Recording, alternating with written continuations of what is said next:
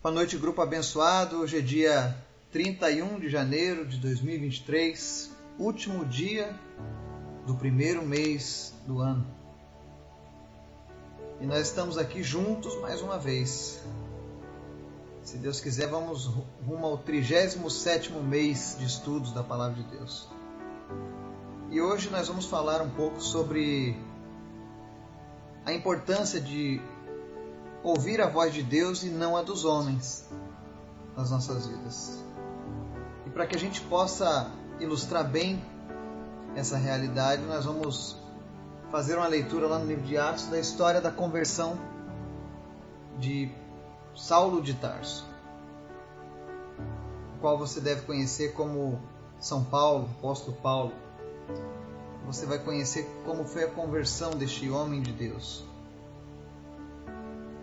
Mas antes da gente começar a falar sobre esse assunto, eu quero convidar você que nos ouve, você que está nos acompanhando pela internet, para orar, para interceder pela nossa nação, interceder pela nossa lista de orações. Lembrando que quem quiser se voluntariar para orar diariamente, ou quiser deixar uma oração lá no grupo, no WhatsApp, Sinta-se à vontade, sinta-se conforme o Espírito Santo dirigiu o teu coração. Deus gosta de pessoas que têm ousadia de colocarem a sua fé em ação. E aqui você tem esse espaço. Também quero pedir para você estar orando pela implantação da Escola de Cultura do Ministério do Reino.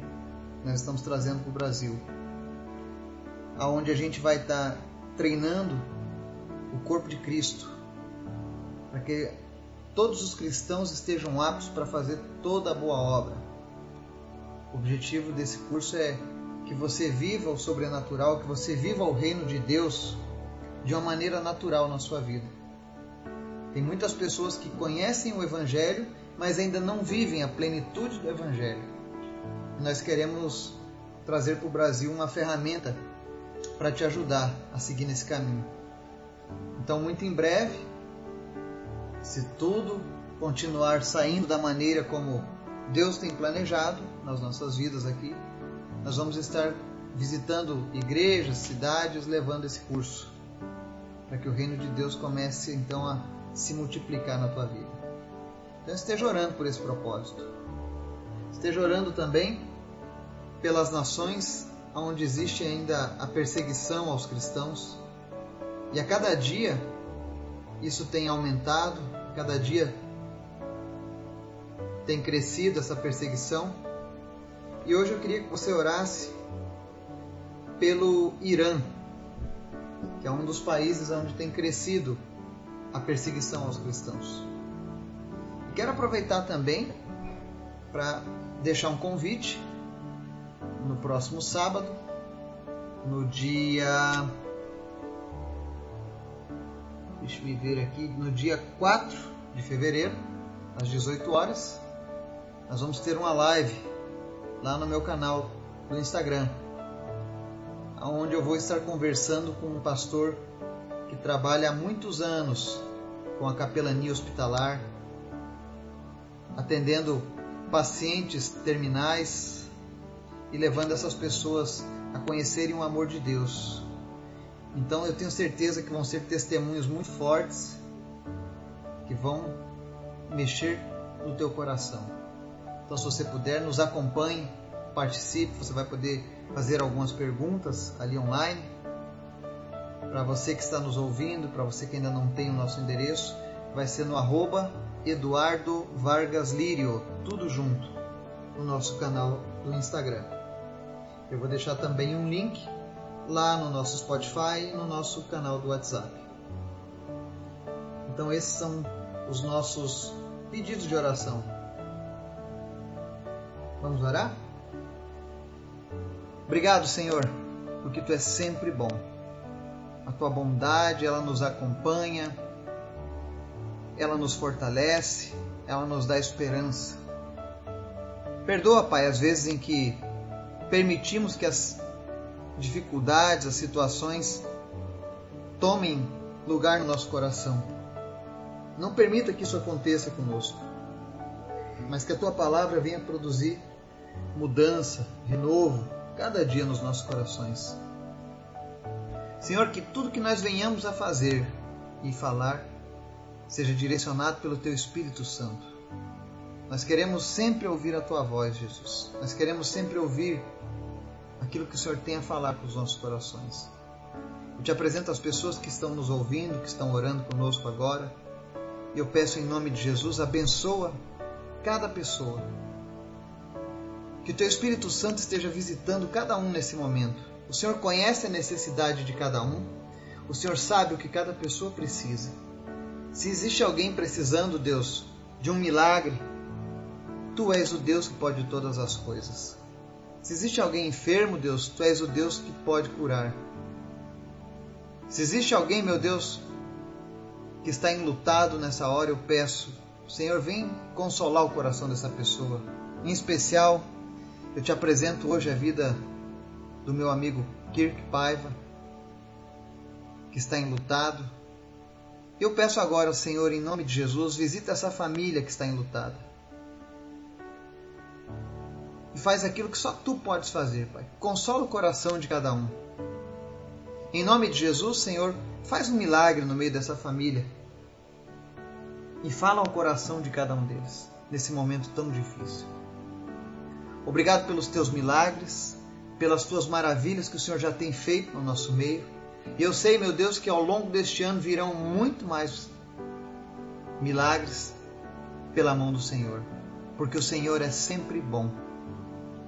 Em nome de Jesus, fala conosco através da tua palavra, nos ensina, Pai. Eu te peço agora, Espírito Santo, toma o nosso coração, a nossa mente, que venhamos a colocar de lado a nossa incredulidade, o nosso ego, nosso espírito de religiosidade, para que a gente possa permitir a tua voz falando ao nosso coração. Em nome de Jesus, nós te agradecemos, Pai. Amém.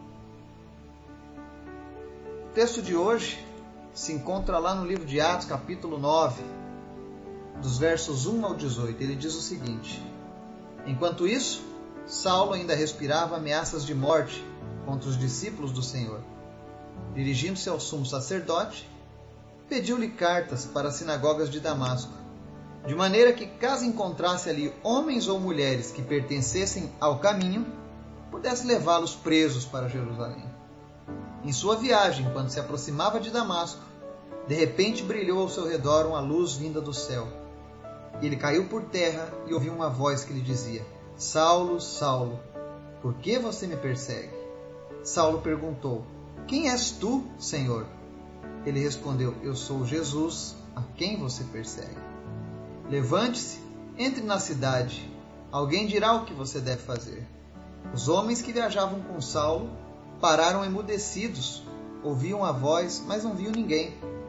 Saulo levantou-se do chão e, abrindo os olhos, não conseguia ver nada. E os homens o levaram pela mão até Damasco. Por três dias ele esteve cego, não comeu nem bebeu. Em Damasco havia um discípulo chamado Ananias. O Senhor o chamou numa visão. Ananias, eis-me aqui, Senhor, respondeu ele. O Senhor lhe disse: Vá à casa de Judas, na rua chamada Direita, e pergunte por um homem de Tarso chamado Saulo. Ele está orando. Numa visão, vi um homem chamado Ananias chegar e impor-lhe as mãos para que voltasse a ver. Respondeu Ananias: Senhor, tenho ouvido muita coisa a respeito desse homem e de todo o mal que ele tem feito aos teus santos em Jerusalém. Ele chegou aqui com autorização dos chefes dos sacerdotes para prender todos os que invocam o teu nome. Mas o Senhor disse a Ananias: Vá, este homem é meu instrumento escolhido para levar o meu nome perante os gentios e seus reis e perante o povo de Israel. Mostrarei a ele o quanto deve sofrer pelo meu nome. Então Ananias foi, entrou na casa pôs as mãos sobre Saulo e disse: Irmão Saulo, o Senhor Jesus que apareceu no caminho por onde você vinha, enviou-me para que você volte a ver e seja cheio do Espírito Santo. Imediatamente algo como escamas caiu dos olhos de Saulo, e ele passou a ver novamente. Levantando-se, foi batizado. Amém?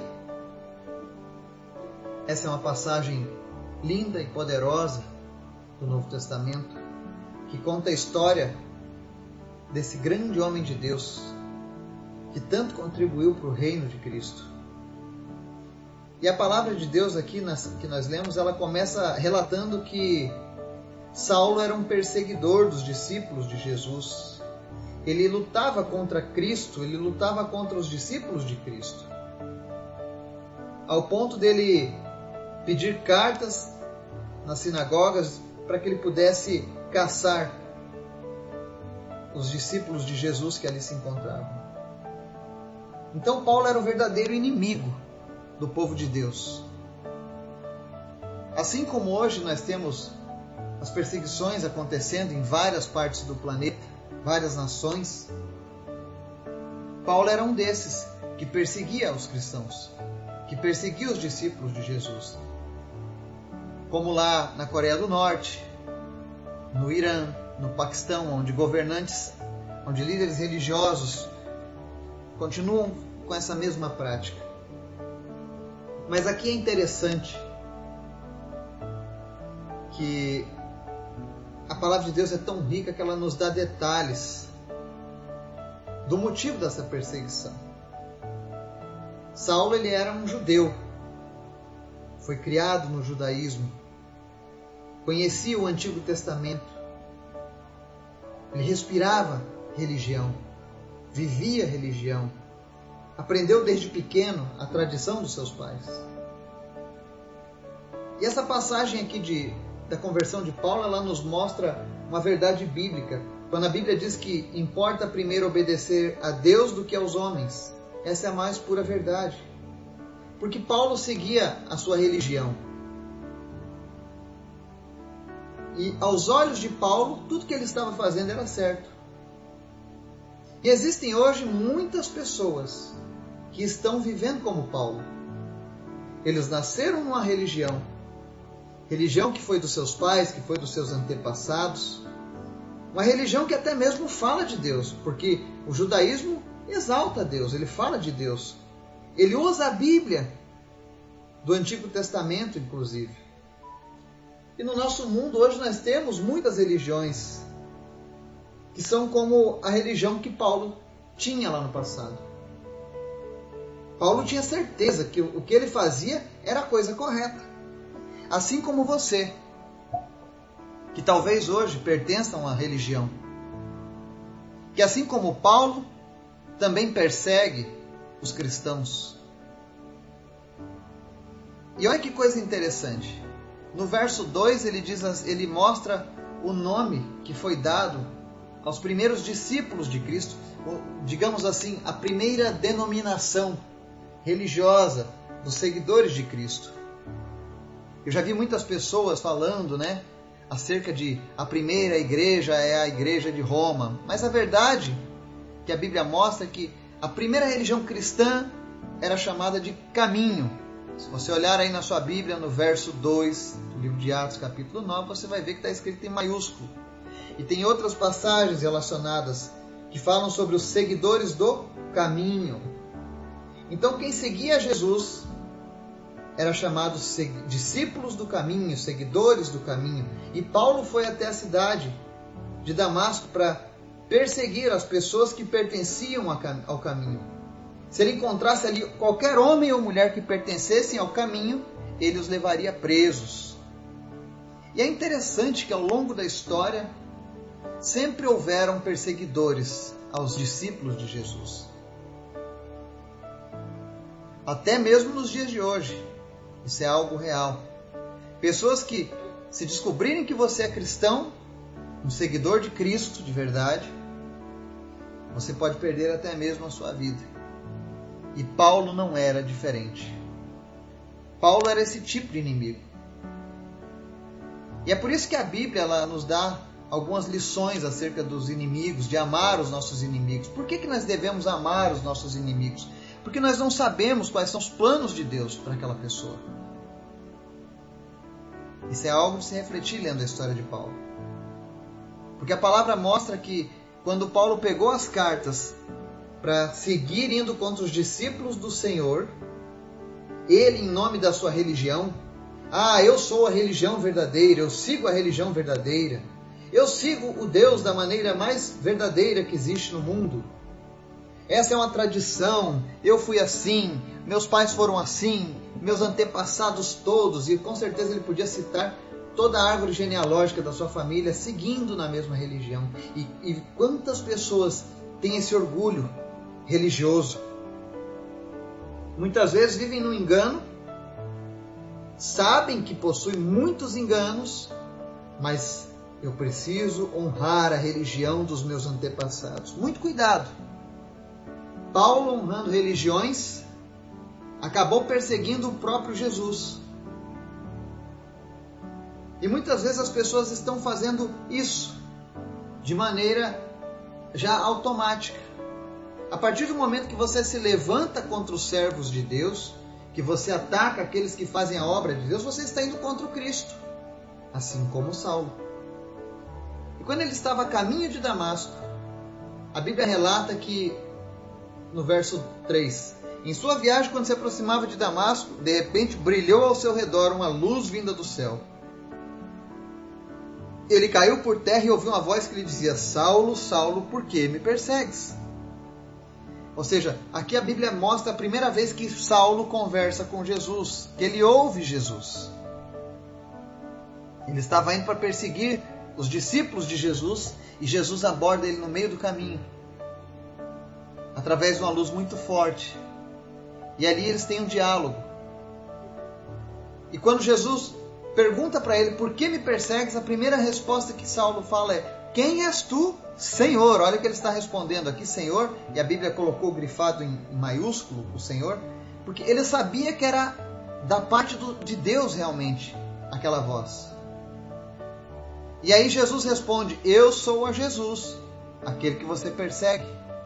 E aí Jesus passa para ele algo que ele deveria fazer. Quando nós temos um encontro com Jesus, é assim. Nós não temos dúvida daquilo que temos que fazer, porque Jesus nos direciona. Jesus diz para ele: Levante-se, entre na cidade, e alguém dirá o que você deve fazer.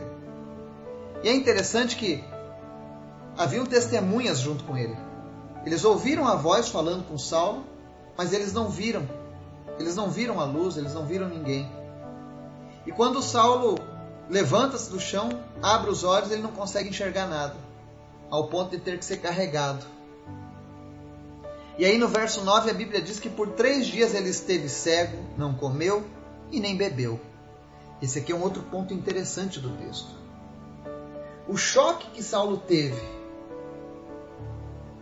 com tudo que ele cria, com tudo aquilo que ele acreditava até então, fez ele refletir e repensar tudo aquilo que ele estava fazendo em nome da religião, em nome do, entre aspas, Deus dos seus antepassados. Mas o motivo principal ali do não comer e não beber, quando eu vejo esse texto, é que Paulo estava em conflito com o seu próprio ego. Foi um baque muito grande. E para muitas pessoas, o ego é um poderoso inimigo ele nos atrapalha, ele, ele tenta impedir a nossa conversão. Porque não é fácil para alguém que vem de uma religião tão tradicional como Saulo ter que reconhecer que ele estava errado o tempo todo. Que apesar de ele ter uma intenção boa, as suas ações eram contrárias ao que Deus queria da vida dele. Esse é o perigo da religiosidade. Você segue a religião, e no seu coração você diz: Eu estou fazendo isso por amor a Deus. Quando na verdade você pode estar ofendendo Deus.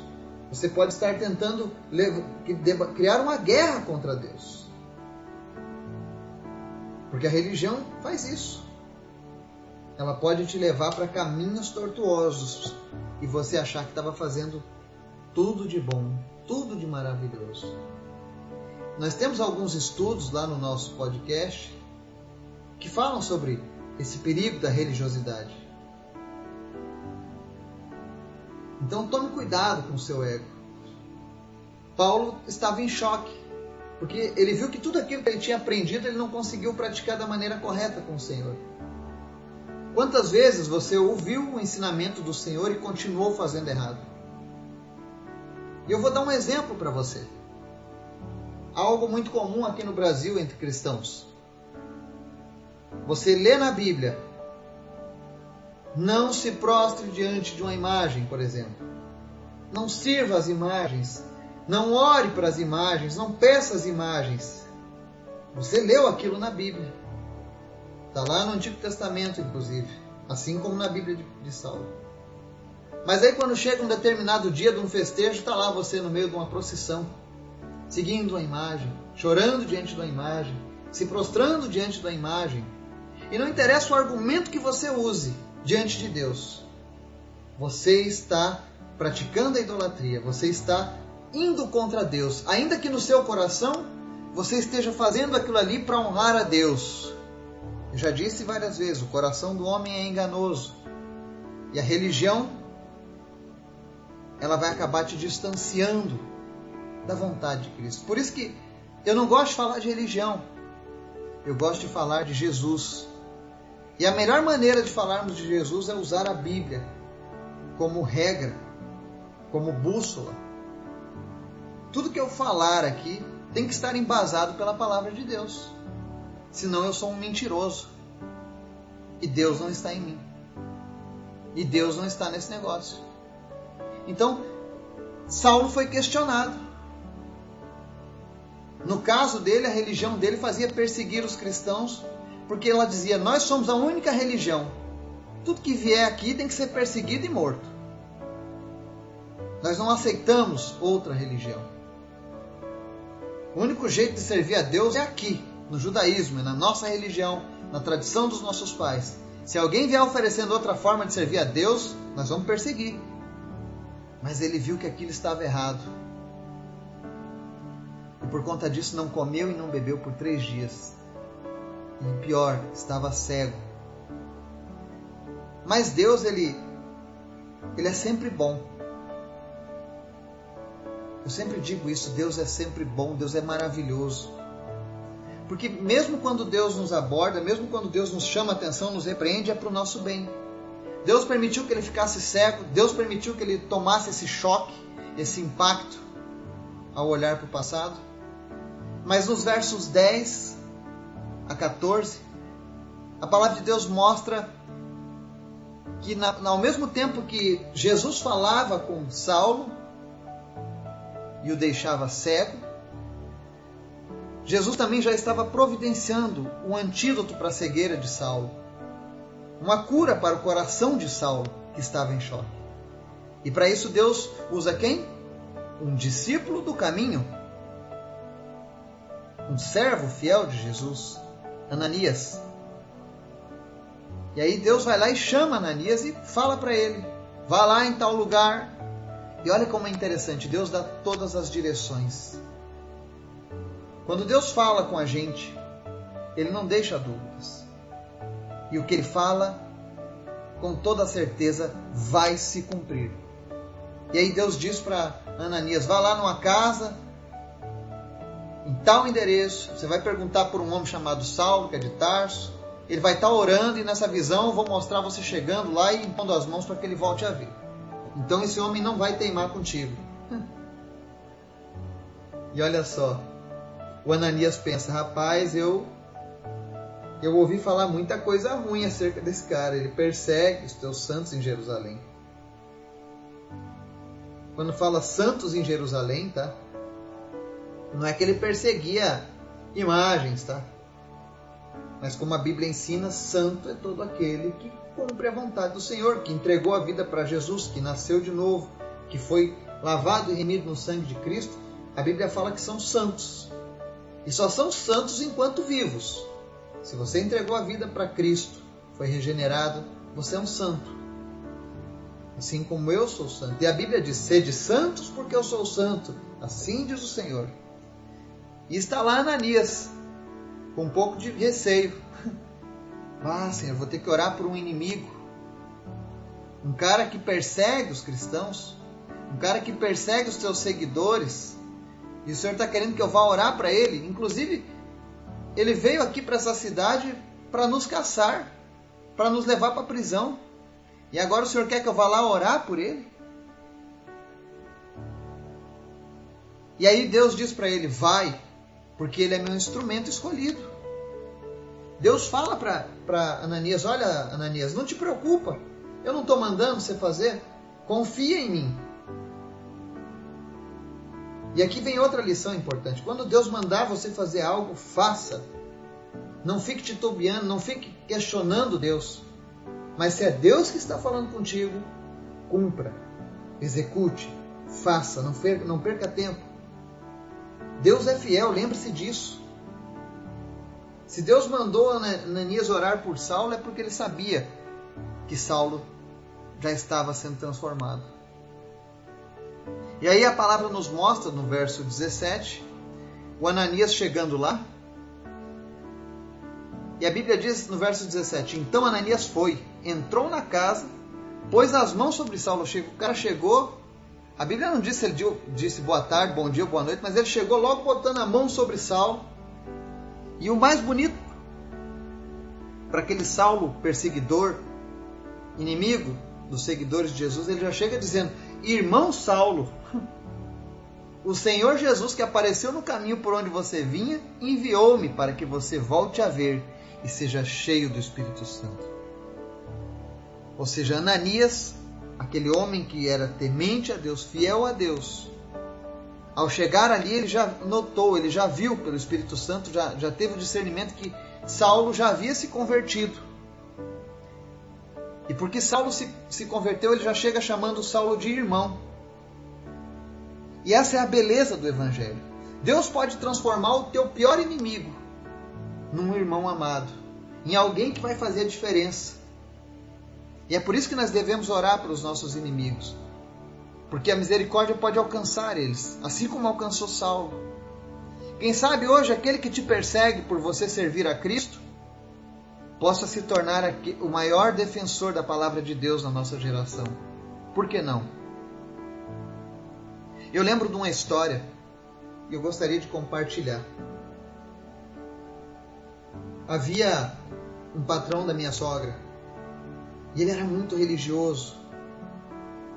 E eu lembro que várias vezes nós tínhamos embates quando falávamos acerca de Jesus. Ele era idólatra. Ele era um cristão, mas era idólatra. E nós sempre debatíamos com relação a esse assunto. E uma vez ele ficou com raiva do que eu respondi para ele. E eu respondi pela Bíblia. E ele parou de falar comigo por um tempão. Mas um dia eu encontrei esse homem num terminal de ônibus. E aí eu pensei, bom, ele já já vai virar a cara para mim. Mas quando eu olho, ele chega todo sorridente para mim e diz: "A paz do Senhor Jesus, Eduardo". E eu pensei, ele deve estar tá de brincadeira. Eu disse: "O que que houve? Tá brincando?" Ele falou: "Não eu também sirvo o Jesus que você serve. Eu disse, como assim? Me conte essa história. Então ele me contou que naquele dia que nós tivemos o nosso último debate acerca da palavra, acerca de viver uma vida com Deus, o Espírito Santo havia incomodado ele. E Deus falou com ele: E se você estiver errado e a palavra que o Eduardo lhe disse estiver certa, qual será o destino da tua alma? E naquele momento esse homem nasceu de novo, assim como Saulo de Tarso. Então, nós não sabemos quem são as pessoas que Deus escolheu, mas nós devemos anunciar o Evangelho, orar pelas pessoas para que Deus faça o um milagre. E olha que interessante, a Bíblia relata que quando Ananias impõe a mão sobre Saulo, o milagre da cura acontece. Ele é curado da sua cegueira. Mas não apenas isso, ele foi cheio do Espírito Santo.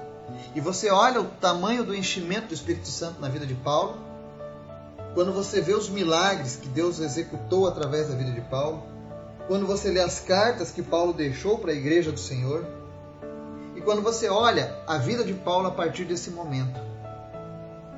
Paulo tinha cerca de 53 anos de idade quando ele se converteu. E ele evangelizou por 14 anos. Às vezes as pessoas pensam que Paulo era novinho e passou anos e anos, mas não, foram apenas 14 anos de vida com Deus e fez tudo isso. Por quê? Porque ele foi cheio do Espírito Santo, porque a sua alma foi curada por Jesus. E aí no verso 18 diz assim: imediatamente algo como escamas caíram dos olhos de Saulo e ele passou a ver novamente. Essas escamas dos olhos, elas foram a materialização da cegueira espiritual na qual todos os homens são vítimas. Todo homem carnal é vítima da cegueira espiritual. É a cegueira espiritual que não nos, nos deixa ver a Cristo, que nos faz muitas vezes nos levantarmos contra Jesus. Em 2 Coríntios 4, verso 4 diz assim: escrito pelo próprio Paulo: O Deus desta era cegou o entendimento dos descrentes, para que não vejam a luz do evangelho da glória de Cristo, que é a imagem de Deus, ou seja, o Deus desta era, ou seja, o diabo, Satanás, ele cegou o entendimento dos homens. Paulo estava cego por uma ação do inimigo, cego pela religiosidade. Mas Deus materializou aquelas escamas para que ele tivesse ciência do tamanho da cegueira que ele estava passando. E a Bíblia diz que ele passou a ver novamente e, levantando-se, foi batizado. Ou seja, ele já havia sido salvo e já levantava cumprindo a primeira ordenança de Jesus. Porque quando Deus entra na nossa vida, quando Jesus transforma as nossas vidas, as coisas não precisam levar anos para acontecer. Se o teu coração está aberto a Jesus, ele pode transformar você em apenas um dia, assim como ele fez com a vida de Saulo. Que nós possamos orar a Deus para que essa cegueira não nos domine. E se porventura você tem vivido como o antigo Saulo de Tarso, você ama a palavra de Deus, você gosta das coisas de Jesus, mas você ainda está preso à religião, à religiosidade. E dentro da tua religiosidade existem costumes que atrapalham a tua vida com Cristo. E quando eu digo atrapalha a tua vida com Cristo, não que você se sinta incomodado com isso, mas quando você lê a palavra de Deus e vê que o que a palavra pede é uma coisa e você está praticando outra, ou talvez você saiba disso, mas você não se sinta incomodado. Cuidado. Não deixe o teu ego dominar a tua vida. Não deixe a cegueira destruir a tua caminhada com Cristo. Livre-se da cegueira.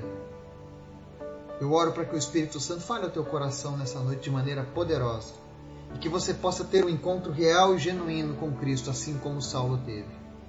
Que Deus nos abençoe, em nome de Jesus. Amém.